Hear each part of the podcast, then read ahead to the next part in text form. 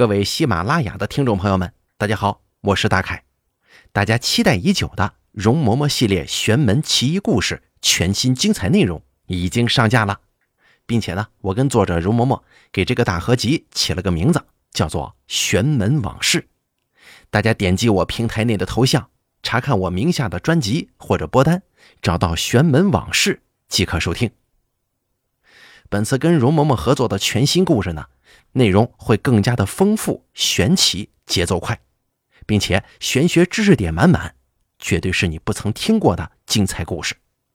像什么断臂再生、移魂换体、换血延寿，并且还有马来云顶赌场里的离奇死亡事件等等等等，精彩内容实在是太多太多了，就不在这儿给大家过多介绍了。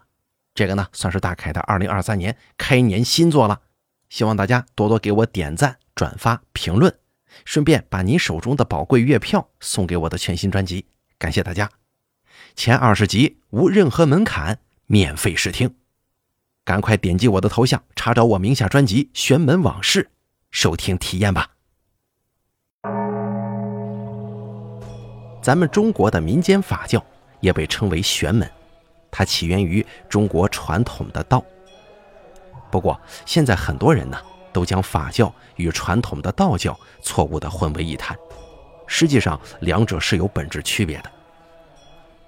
玄门法教的宗派多达数十种，如果算上那些在山野民间不为外人所知的密宗法派的话，那可能会达到数百种之多呀。而笔者我家里祖上复姓南宫。祖籍三苗，是玄门众多宗派里一个并不起眼的小门宗。从明清时候起到现在，已经经历了几代人了，也算得上是在江湖上有几分薄名的玄门世家。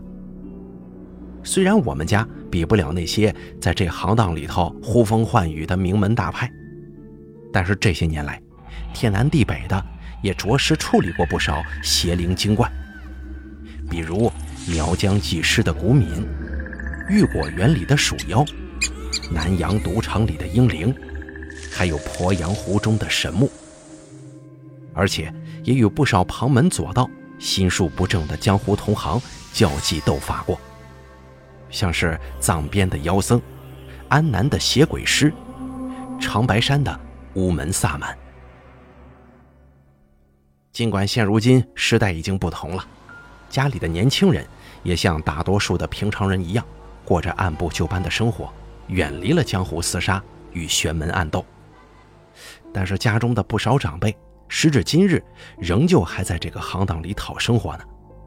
而我则是习惯性的把他们统称为“老头子”。笔者我呢，从小就对怪力乱神的离奇故事充满了兴趣，更对旧时候江湖上的那些奇闻异事津津乐道。我从家里的老头子们以及其他的家族好友口中，也听来了不少这种故事。那么从今天开始，我就从中选一些让我感到印象十分深刻的来给大家分享。不过至于故事的真假嘛，大家呀就不必探究了。毕竟咱们是讲故事，又不是写书立传。诸位听个离奇就好。欢迎您收听《玄门往事》。本故事作者容嬷嬷，由大凯为您倾情讲述。